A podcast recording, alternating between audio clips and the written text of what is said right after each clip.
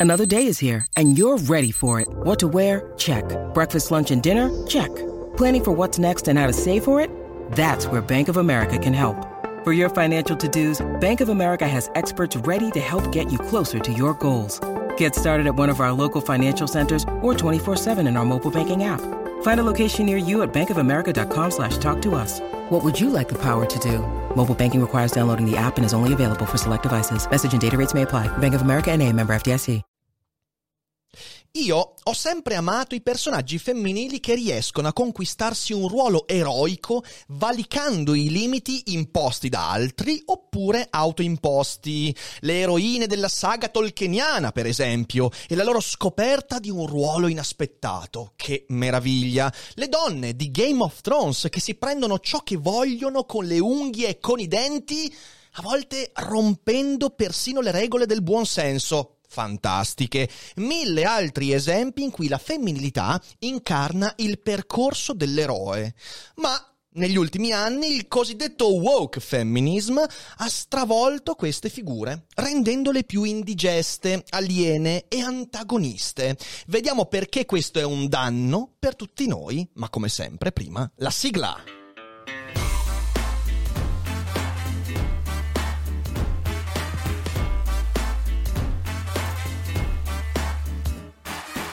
Sei su Daily Cogito, il podcast di Rick Dufer. E chi non lo ascolta è cibo per gli zombie. C'è una menzogna che circola in tutto il mondo, l'idea che nella cultura pop, nel cinema, nella serialità televisiva, il ruolo delle protagoniste eroiche femminili sia stato dimenticato. Ma scusate, ma come si fa a dire una cosa del genere? Come possiamo dimenticare Ripley di Alien, la grande Sigourney Weaver che sconfigge il mostro universale? E Sarah Connor, l'eroina che distrugge il Terminator nonostante tutti quanti ci avessero provato senza successo e poi gli esempi di personaggi femminili eroici che veramente sono tantissimi e che hanno catturato gli spettatori di ogni generazione e questi personaggi si sprecano e sono amati ancora oggi in saghe, in film. Eh, questo è un dato di fatto. Ma la nuova ondata femminista, quella nata sull'onda dei social network, dimenticando quelle eroine, vuole convincerci che l'uomo ha usurpato il ruolo eroico a discapito delle donne e ora devono riprenderselo con la forza. E in questa missione incredibile fanno un sacco di danni, soprattutto perdendo di vista il fatto che le eroine esistono. E molto spesso questo femminismo combatte quelle stesse eroine. E secondo me questo è un grosso problema. E eh, dobbiamo parlarne, dobbiamo parlarne, ma prima di parlarne, beh, un messaggio molto molto importante dal nostro sponsor, sì perché su internet non fare l'eroe, fallo nella vita, dove vuoi, ma su internet non fare l'eroe, Proteggi, proteggiti con NordVPN, un servizio fondamentale che io utilizzo da più di due anni e che ti permette di proteggerti dalle minacce del web. Per esempio, sei uno studente che utilizza connessioni in giro per il mondo, quella del comune, quella dell'università, hotspot aperti e durante la connessione utilizzi i tuoi dati, usi l'indirizzo IP, beh, avere una VPN è veramente fondamentale. Quindi, utilizza utilizzando NordVPN con il codice sconto che trovi in descrizione oppure se sei in live scrivendo in chat punto esclamativo NordVPN potrai usufruire per due anni col 70% di sconto più un mese gratuito. Non hai veramente scuse, prova NordVPN, non te ne pentirai ed è un ottimo modo per... Uh, rendere più sicura la propria navigazione. Grazie a NordVPN che sostiene il nostro progetto adesso torniamo al Daily Cogito. Ora, negli ultimi anni abbiamo visto molti ruoli iconicamente maschili interpretati da attrici femmine. Abbiamo visto i Ghostbusters, abbiamo visto Star Wars in cui il ruolo eh, dello Jedi maestro è quello di eh, Rey Skywalker, abbiamo visto il tredicesimo dottore Doctor Who interpretato da una donna, abbiamo visto persino una serie di Batman in cui c'è Batgirl eh, che io non ho ancora visto quindi non ne parlerò. Ecco, però in tutto questo tentativo, dal mio punto di vista, è mancato qualcosa. Cos'è che è mancato? È mancata la nascita di nuovi personaggi femminili che trovano la propria vicenda e raccontano la propria storia in virtù di quello che sono. Ma soprattutto dobbiamo renderci conto che queste narrazioni che ho citato, Ghostbusters, Star Wars, come andremo ad analizzare, spesso queste nuove eroine lo diventano in reazione a un presunto complotto patriarcale che spinge il pubblico a volere uomini eroi e non donne. E questa, signore e signori, è una grandissima cazzata. Infatti, io vorrei fare un piccolo excursus per dirvi quali sono le protagoniste eh, eroiche femminili che durante gli ultimi 40 anni di cinema, almeno per me, sono state di enorme ispirazione senza incarnare quell'antagonismo. Ci sono moltissimi esempi in cui la femminilità trova il proprio eroismo appassionando, permettendo allo spettatore di immedesimarsi, che sia uomo o che sia donna. Faccio quindi alcuni esempi. Ho citato la saga di Tolkien, Il Signore degli Anelli, pur in un genere molto maschile. Ricordiamoci che, secondo un dato di qualche anno fa, i lettori del Signore degli Anelli e, eh, lasciando stare gli spettatori del film che sono un po' più eterogenei, ma i lettori della saga tolkieniana per l'80% sono uomini. Quindi è una saga molto maschile dal punto di vista dei fruitori. Beh, in questa saga molto maschile, esempi di eroismo femminile non mancano di certo e direi di più, sono fra i più potenti. Faccio alcuni, eh, alcune citazioni. Galadriel, Galadriel, eh, l'entità più antica presente nella Terra di Mezzo, eh, fra le più potenti, che ha una storia straordinaria nel libro, un po' raccontata nel film, ma in maniera un po' meno potente, devo dirlo, però nel libro Galadriel è questa entità potentissima, figlia dei primogeniti della Terra di Mezzo, quindi i primissimi elfi arrivati sulla Terra di Mezzo, e lei fa una scelta che è straordinaria, che è veramente di grande ispirazione, rinuncia ai suoi poteri quando riesce a resistere alla tentazione dell'anello. Oh, questa roba qua, raga, è di una potenza incredibile, perché Galadriel, quando l'anello le viene offerto da Frodo, eh, il quale cerca di togliersi di mezzo questo fardello insopportabile, lei resiste alla tentazione e quindi si rende migliore di tutti quegli uomini che nel corso della storia, per quanto più potenti, per quanto più famosi, non hanno avuto la stessa forza. Isildur, re degli uomini, ma così tantissimi che non riescono a resistere alla tentazione dell'anello. Galadriel ce la fa e quando ce la fa rinuncia ai suoi poteri. Perché? Perché il suo ruolo è stato compiuto. Lei ha vinto contro Sauron, perché la tentazione è il vero potere di Sauron. Quindi Galadriel personaggio eroico, straordinario. Poi c'è Ewin, mio personaggio femminile preferito della saga di Tolkien, combattente, patriota, però timida, insicura. All'inizio sente questo fuoco sacro, ma non riesce veramente a padroneggiarlo. La quale si innamora di Aragorn e quando viene rifiutata, prova vergogna per quell'amore che l'ha indebolita. Ed è un passaggio bellissimo quello di quella vergogna che poi la porterà ad essere diffidente anche nei confronti di Faramir, prima o poi di invece lasciarsi andare all'amore con il fratello di Boromir. Ecco, Ewin con questo, con questo, percorso di maturazione originalissimo, straordinario, che crea grande empatia, scende in battaglia contro il volere del padre e del suo popolo e sconfigge chi? Lo stregone di Angmar, il quale era una delle entità più famose e più famigerate e più pericolose di tutta la Terra di Mezzo. E lei lo sconfigge. E poi c'è, se allarghiamo un po' lo sguardo, nella saga di Tolkien c'è Luthien, nella bellissima, bellissima leggenda di Beren e Luthien. Luthien è un personaggio di straordinaria importanza, simbolo della donna che rifiuta lo status di pura e protetta, che rifiuta lo, stato, lo status di elfa immortale e si mette a rischio ribellandosi al volere paterno.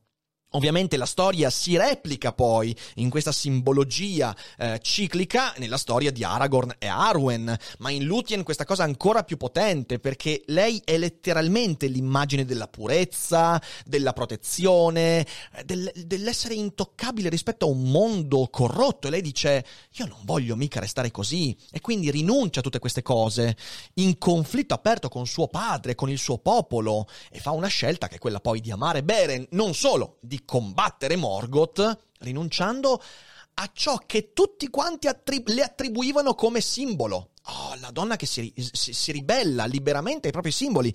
Sono personaggi potenti, sono personaggi potenti eroici di una mitologia che deve moltissimo alla dimensione del femminile. E quindi chi potrebbe mai dire che mancano le eroine femminili che hanno la loro dimensione nel Signore degli Anelli e nella saga tolkieniana? Ma facciamo un altro esempio, un po' più recente, Game of Thrones, il trono di spade, che dal mio punto di vista è la narrazione più eh, più potentemente femminista e femminile degli ultimi anni.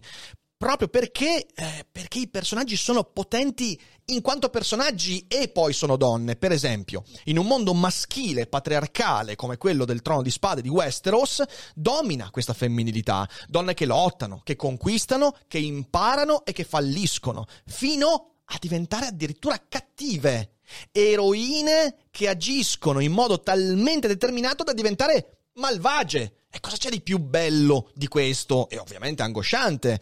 Sono tre gli esempi, no, sono due gli esempi veramente importanti secondo me. Una è Daenerys, e vabbè, non puoi non fare questo esempio, la quale sfugge dalla schiavitù, ma non solo, sfugge anche al retaggio della sua famiglia. Lei sfugge dall'immagine che i Targaryen avevano, incarnando un nuovo lignaggio per i Targaryen. E infatti è simbolico il momento in cui lei si disfa della sua famiglia come? Lasciando morire Viserys, suo fratello, a cui viene messa la corona bollente sulla testa.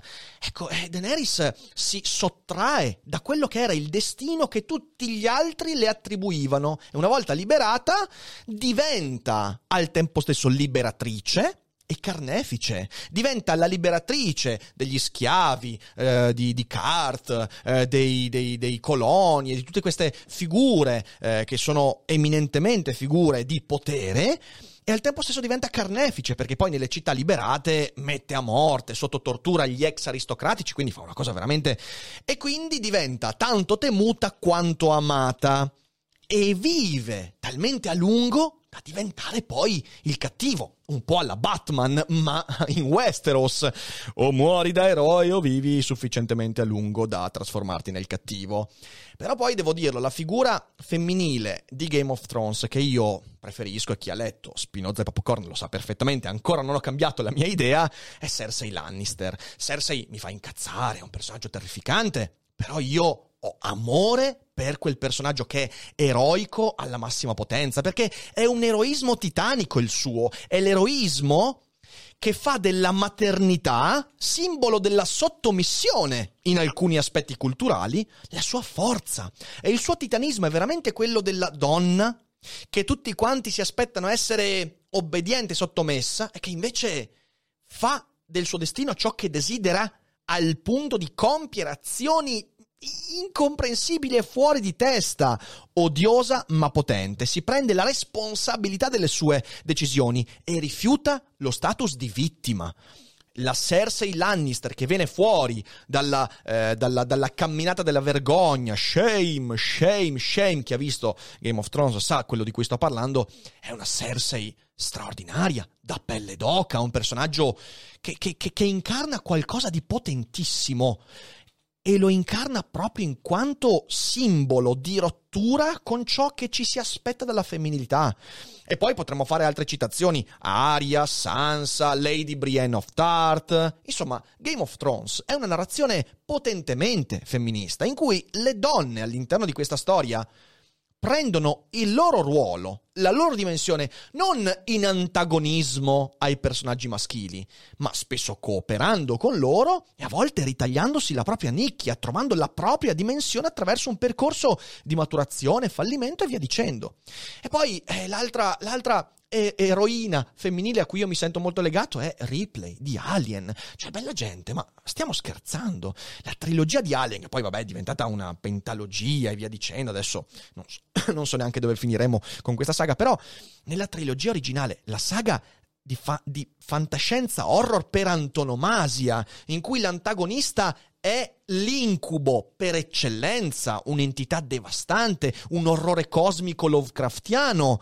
E c'è Ripley con la straordinaria Sigourney Weaver, veramente una, una, delle interpretazioni più belle di sempre per quanto mi riguarda. Personaggio umano, umano, che attraverso la paura e i fallimenti riesce ad avere la meglio poi su un predatore cosmico, attraverso la perdita, attraverso l'incertezza in una storia che, eh, che, che, ti fa empatizzare nei confronti di questo personaggio. Infatti, attraverso tutta la trilogia, Ripley matura, cresce, ed è per questo che tu riesci a immedesimarti in questo personaggio. E potrei dire lo stesso di Sarah Connor, peraltro personaggio longevo da morire, che eh, pervade tutta quanta la saga, e, e, qui non solo, quindi riesce ad avere la meglio sul Terminator, ma poi dà un significato proprio a tutta quanta la saga.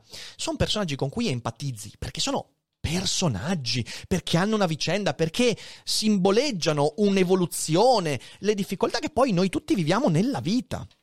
Ecco, io amo queste cose, ce ne sono tanti altri, eh, potremmo citarne a Iosa. Il problema è che usando la menzogna della mancanza di eroi femminili, il femminismo revanchista, emerso dai social in questi ultimi anni, ha voluto dire la sua, producendo storie che non solo verranno dimenticate in un attimo e spesso sono già state dimenticate perché prive di qualsiasi nucleo narrativo, ma che vivono solo di antagonismo nei confronti dei personaggi maschili. E quindi abbiamo film e intere serie stroncate dal pubblico ma non perché il pubblico sia maschilista, perché anche questo si legge quando si legge che l'ultima, l'ultimo Doctor Who, eh, quindi il dottore eh, donna, è stato stroncato dal pubblico. Ah, ecco, vedi, eh, è colpa del maschilismo. Ma no, sono stroncati questi film, queste serie, semplicemente perché sono privi di idee. Non ci sono idee, c'è solo un'idea. C'è una donna dove c'era un uomo. Ma che idea del piffero è questa? E quindi hai personaggi femminili che non avendo nessuna profondità narrativa, sono perfetti, sono intoccabili, sono esenti da qualsiasi criticabilità. Quindi, non solo, quindi sono tota- totalmente al di fuori di qualsiasi critica, e se tu fai una critica a quel personaggio è perché sei un maschilista, ma sono al di fuori di qualsiasi percorso di crescita, in quanto perfetto, se tu sei perfetto non hai nessun percorso di crescita. E quel percorso di crescita che ci piaccia o no nell'eroismo di ogni tipo è l'elemento primario per far empatizzare lo spettatore. E quindi ci sono alcuni esempi. Beh, allora, l'esempio che mi ha ispirato questa puntata. Mulan.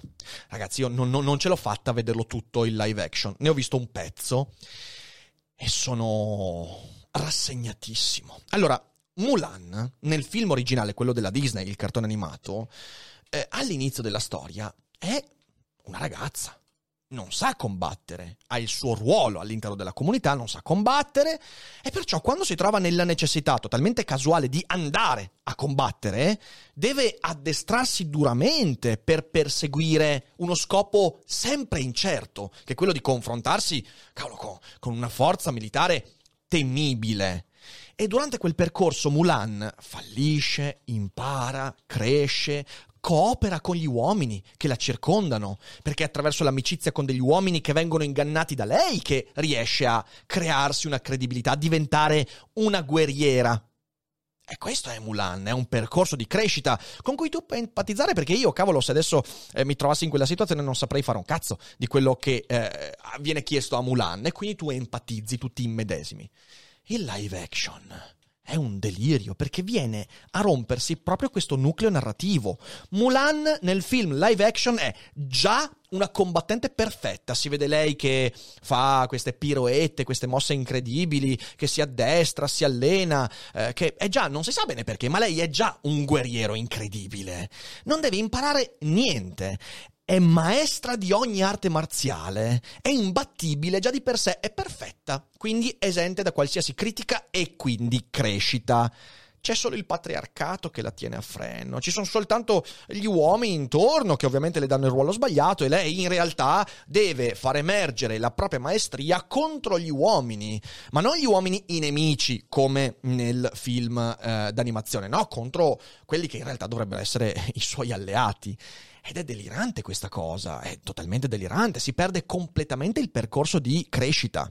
Ce n'è anche un altro che è esattamente la stessa esemplificazione, che è Rey Skywalker. Nell'ultima trilogia di Star Wars tu hai, tu hai un personaggio che, che, che che non cambia mai, che è identico a se stesso, che non ha nessuna profondità narrativa, non ha un momento di incertezza e difficoltà. L'unica cosa è che è attonita, perché scopre cose. Ma non scopre nulla su di sé. Ora, c'è un motivo per cui il pubblico nell'ultima trilogia, e io stesso prima di tutti, apprezza di più Kylo Ren. Perché Kylo Ren è un personaggio imperfetto, è un personaggio eh, affetto da goffaggine, eh, che ha un sacco di incertezze interiori. Io, a me è piaciuto il Kylo Ren dell'episodio 7, perché? Perché... Perché si vede che è uno che cerca di emulare un mito passato e non è all'altezza. Questa cosa è, questa cosa è, un elemento interessantissimo di maturazione. Poi anche lui viene sviluppato male. In Rey non c'è manco quello. Rey è già una combattente incredibile. E Rey non ha nessuna evoluzione. È già pronta a combattere contro un maestro Sith che invece ha anni di addestramento. Dopo pochissimo allenamento e già appunto nel settimo si vede combattere mentre tu prendi Luke Skywalker prendi Han Solo prendi tutti gli altri protagonisti Anakin Skywalker nella trilogia quella eh, del, de, de, de, dei primi anni 2000 sono tutti personaggi che devono passare attraverso una serie di, di, di, di, iniziazioni, di fallimenti, di problemi che fanno crescere il personaggio. Rey non c'ha niente di tutto questo. È una macchietta che ogni tanto compare e crea un fil rouge senza nessuna profondità. E tu dovresti amare questo personaggio solo perché è donna, è donna e prima, cosa vuoi? Hai avuto Anakin Skywalker nella trilogia del 2000 e in quella originale c'avevi Luke Skywalker. Eh, tutti uomini. Amala, amala perché è donna. Ma eh, come faccio ad amare un personaggio che non è un personaggio? Non è che non è donna, è che non è un personaggio. Fosse stato uomo avrebbe avuto lo stesso tipo di problema, eh. E poi un altro esempio che mi, viene, che mi è venuto in mente scrivendo la puntata è Capitan Marvel. Ora, Capitan Marvel, che forse è, eh, peraltro, in, la, la, la, in tutto lo sviluppo è forse il film più infamato della saga, è terrificante, vabbè. È però il personaggio più potente di tutto il Marvel Cinematic Universe. Ah, piccolo suggerimento, andate a scoprire tutta la serie di video interviste in cui eh, Brie Carson, che è la protagonista di Capitan Marvel, eh, dimostra quanto è stata sulle balle a tutto il resto del cast. Ci sono delle interviste straordinarie, ragazzi, in cui tipo Don Cheadle non vuole farsi toccare da lei, in cui Hemsworth, Hemsworth continuamente fa il passivo aggressivo perché si vede che questa non la sopportava, no, ma non è questo il punto, fa tanto ridere. Comunque, lei è il personaggio più potente di tutto il Marvel Cinematic Universe. L'unica cosa che la frena che cos'è? Il suo mentore, Jude Law nel, nel, nel, nel ruolo più schifoso che sia mai capitato a questo povero attore che è anche un bravissimo attore. Jude Law, il suo mentore, che attraverso la menzogna e la manipolazione mentale, perché lui è un uomo maschio, bianco, etero, manipolatore e assolutamente eh, narcisista, è riuscito a irretire. E cos'è che succede quando lei scopre che in realtà è soltanto irretita dalla sua potenza? Fa così tac, e lo spara lontano a 50 metri. Basta. Non deve imparare nulla, non deve fare niente, non ha un'evoluzione. Deve soltanto scoprire che, cavolo, era colpa dell'uomo che mi impediva di usare il mio vero potere. È impossibile empatizzare, ma non perché so uomo, è impossibile empatizzare perché non è un modello eroico, perché non ha nessun percorso. È come voler empatizzare con il dottor Manhattan di Watchmen. Ma bella gente, il dottor Manhattan di Watchmen dovremmo averlo imparato. Un giorno farò la puntata su Watchmen, eh, lo prometto. Eh, dovremmo averlo imparato. È proprio il simbolo di ciò con cui l'umanità non può empatizzare. Cosa che per questo poi io mi sono incazzato con la serie TV quando fanno quel giochino retorico con il dottor Manhattan. Ma nel fumetto di Watchmen tu non puoi empatizzare nei confronti di Manhattan perché lui non può più evolversi. È lì, è al massimo possibile di tutto. L'unica cosa che può fare è fottersene dell'umanità e andare su Marte, nell'universo. Ecco, Capitan Marvel è, è, è, Dottor Manhattan, non puoi empatizzare. Eh, vuoi confrontare Capitan Marvel con l'evoluzione durante la saga di Iron Man e Capitan America. Ah, cavolo, sono due uomini, mi dispiace. Questo è l'esempio. E tu hai da un lato Iron Man, il miliardario, sicuro di sé, eh, narcisista, eh, completamente sicuro di ogni suo mezzo, che a un certo punto, a causa di ciò che perde, a causa delle difficoltà della sofferenza, capisce che deve sacrificarsi e deve compiere dei sacrifici. E dall'altra parte hai Capitan America, quello che fa tutto sempre per gli altri, per bene degli altri, che si sacrifica sempre, che fa la cosa giusta, anche quando sa che ne trarrebbe un danno. E alla fine della saga cosa dice? Vaffanculo, ora mi ritaglio un po' di egoismo. E in questa evoluzione lo spettatore si sente perché sono cose che viviamo tutti, sono cose che viviamo. Tu non puoi vivere Capitan Marvel, non puoi vivere Ray Skywalker, non puoi vivere la Mulan del live action, è impossibile, non puoi, per come sono costruiti i personaggi, non perché sono donne. A tutto questo si aggiunge l'antagonismo continuo nei confronti degli uomini solo perché uomini. Allora, alcuni esempi anche qua. Doctor Who Doctor Who con il continuo inside joke sul fatto che il dottore 13 è una lei con quella terribile battuta, signore e signori, in una delle prime puntate della, della, della, della stagione, cui, della serie in cui c'è Jodie Whittaker, eh, un, um, un, un, poliziotto chiede, ok, dov'è il dottore? C'è lei lì, ok, dov'è il dottore? Where's the doctor? Dice, sapendo che il dottore è sempre stato un uomo, è assolutamente naturale che non prende e guarda lei. E lei si mette davanti, con fare piccato, e gli dice, I upgraded. Scusa, fermo lì, fermo, fermo, fermo. Bella la battuta, eh, ma ma perché invece di darle un'identità si continua a metterle in bocca battute che sminuiscono i predecessori? Perché di questo si tratta, eh. È questo il motivo per cui la nuova stagione di Doctor Who ha avuto un crollo di pubblico, perché il pubblico affezionato ai precedenti, Tennant, Eccleston, che io ho adorato Eccleston, eh, eh, affezionati perché questi erano personaggi che avevano una loro identità e un loro sviluppo, vengono sminuiti da tredicesimo dottore che solo in quanto donna può permettersi di dire che ha fatto un upgrade, cosa mai detta da nessun dottore precedente. Perché? Perché non si volevano sminuire i precedenti. Ecco, questo è un problema, una terribile battuta che sostituisce il fatto di doverle dare un'identità narrativa.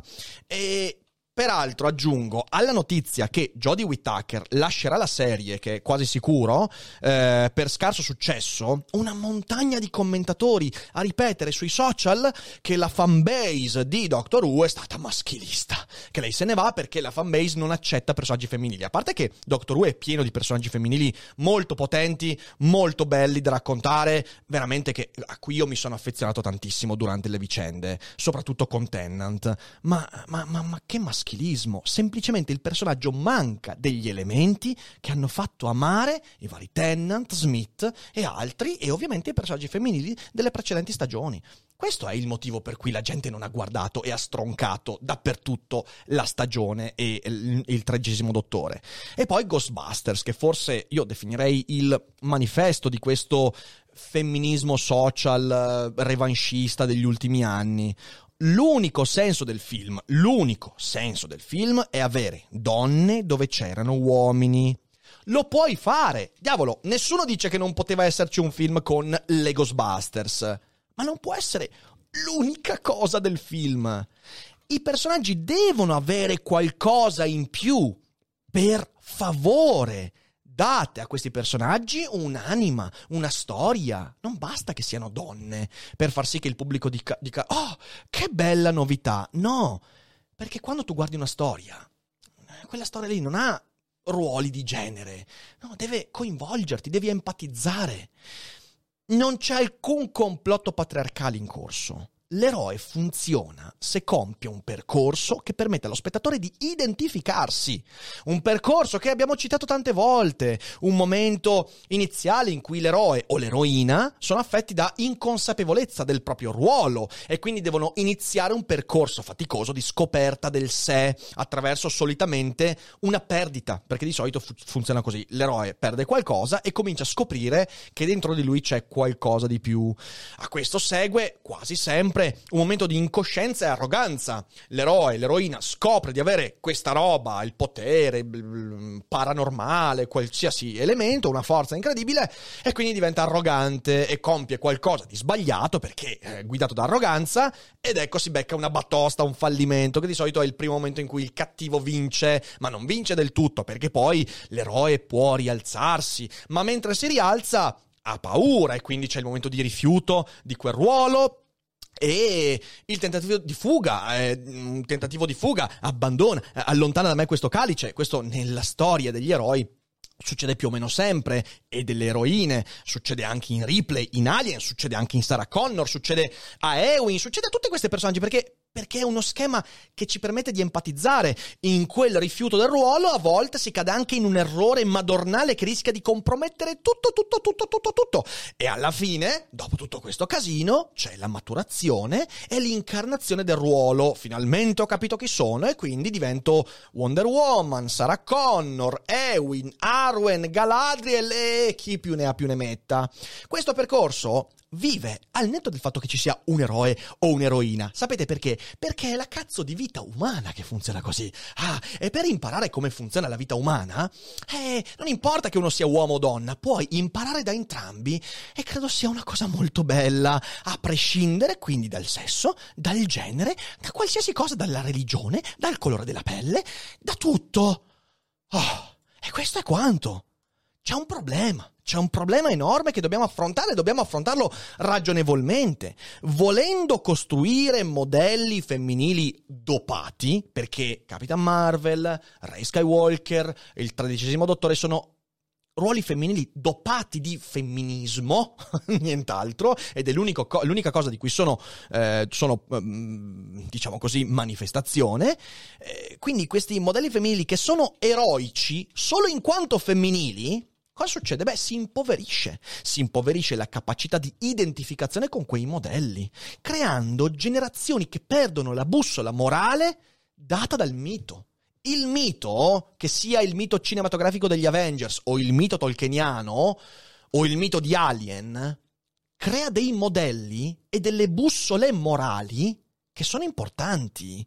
Quel che io sono oggi il mio modo di comportarmi, di pensare, di esprimermi, quello che io sono oggi lo devo anche a Ripley, a Sarah Connor, perché quando ho vissuto nella mia vita le incertezze genderless dell'esistenza, perché le incertezze sono genderless, loro mi hanno detto che era tutto ok, che potevo farcela, che potevo scegliere.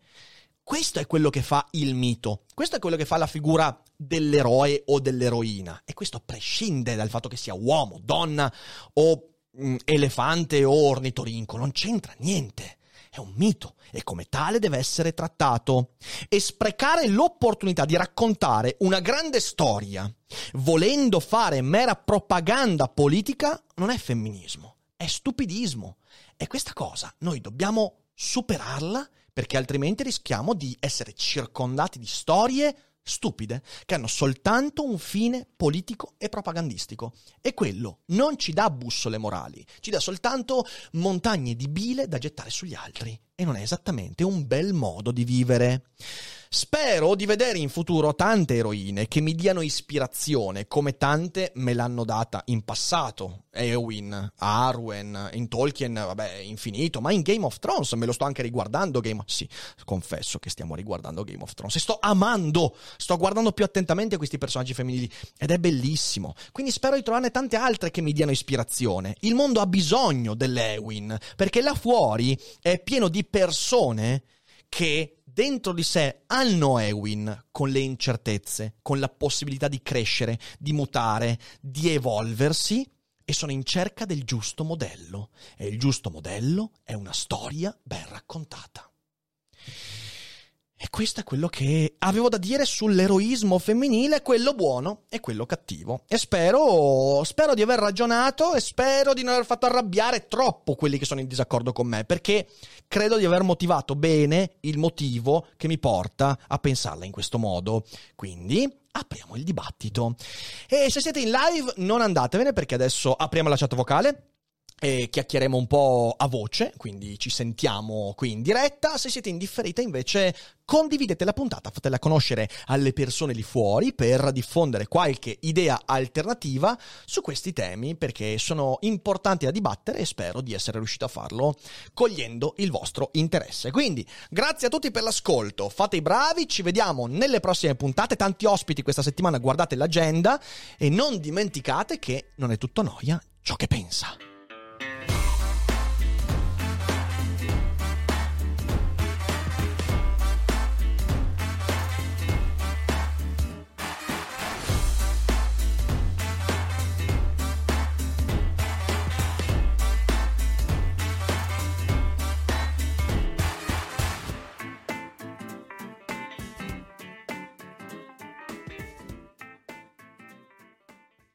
I'm Sandra, and I'm just the professional your small business was looking for. But you didn't hire me because you didn't use LinkedIn jobs. LinkedIn has professionals you can't find anywhere else, including those who aren't actively looking for a new job but might be open to the perfect role, like me. In a given month, over 70% of LinkedIn users don't visit other leading job sites. So if you're not looking on LinkedIn, you'll miss out on great candidates like Sandra. Start hiring professionals like a professional. Post your free job on linkedin.com/achieve slash achieve today.